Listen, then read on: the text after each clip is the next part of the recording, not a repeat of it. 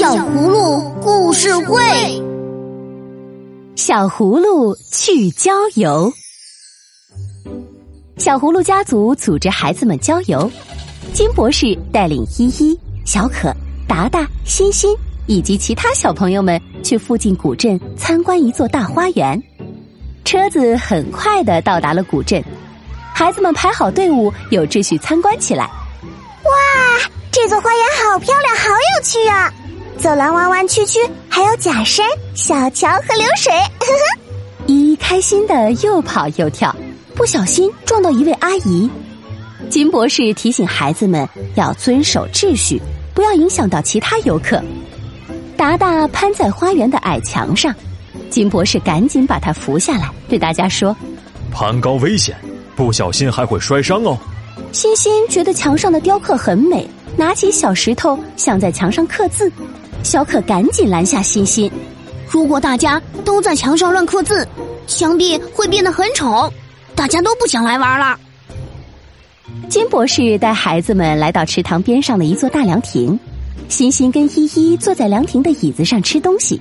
欣欣刚要把塑料袋丢到水池里，依依对他说：“欣欣，不能扔，水池会变得脏兮兮，鲤鱼吃到脏东西会生病哦。”达达和小可在栏杆边玩耍，小可还差点被达达推挤到水池里，好危险呐！金博士连忙要他们两人坐好，不要在水池边打闹。小葫芦们很不好意思的低下了头。突然，又有小朋友说想用石头敲敲木头大柱子，看它到底有多硬。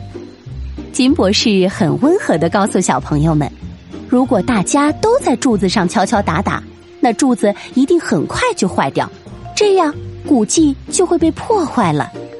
参观完古镇花园，孩子们兴奋地围着金博士，告诉他自己都发现什么有趣的东西。金博士笑着听小朋友们说话，最后说：“如果大家都能好好爱护古迹，不去故意破坏它，这样一定可以让更多的古迹留存。”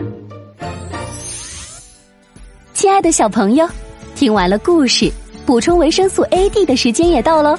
每天一粒小葫芦，帮你长高，身体棒棒。文明古迹是国家文化的象征，它就像一位通晓历史的老人，在向全世界讲述着我们中国悠久灿烂的文明历史。小朋友们一定要从自身做起，保护好它，做一个讲文明、爱古迹的好孩子。如果你喜欢我们的故事，就快快关注我们的微信公众号“小葫芦家族”，还有更多精彩内容和精美的小礼物等着你哦。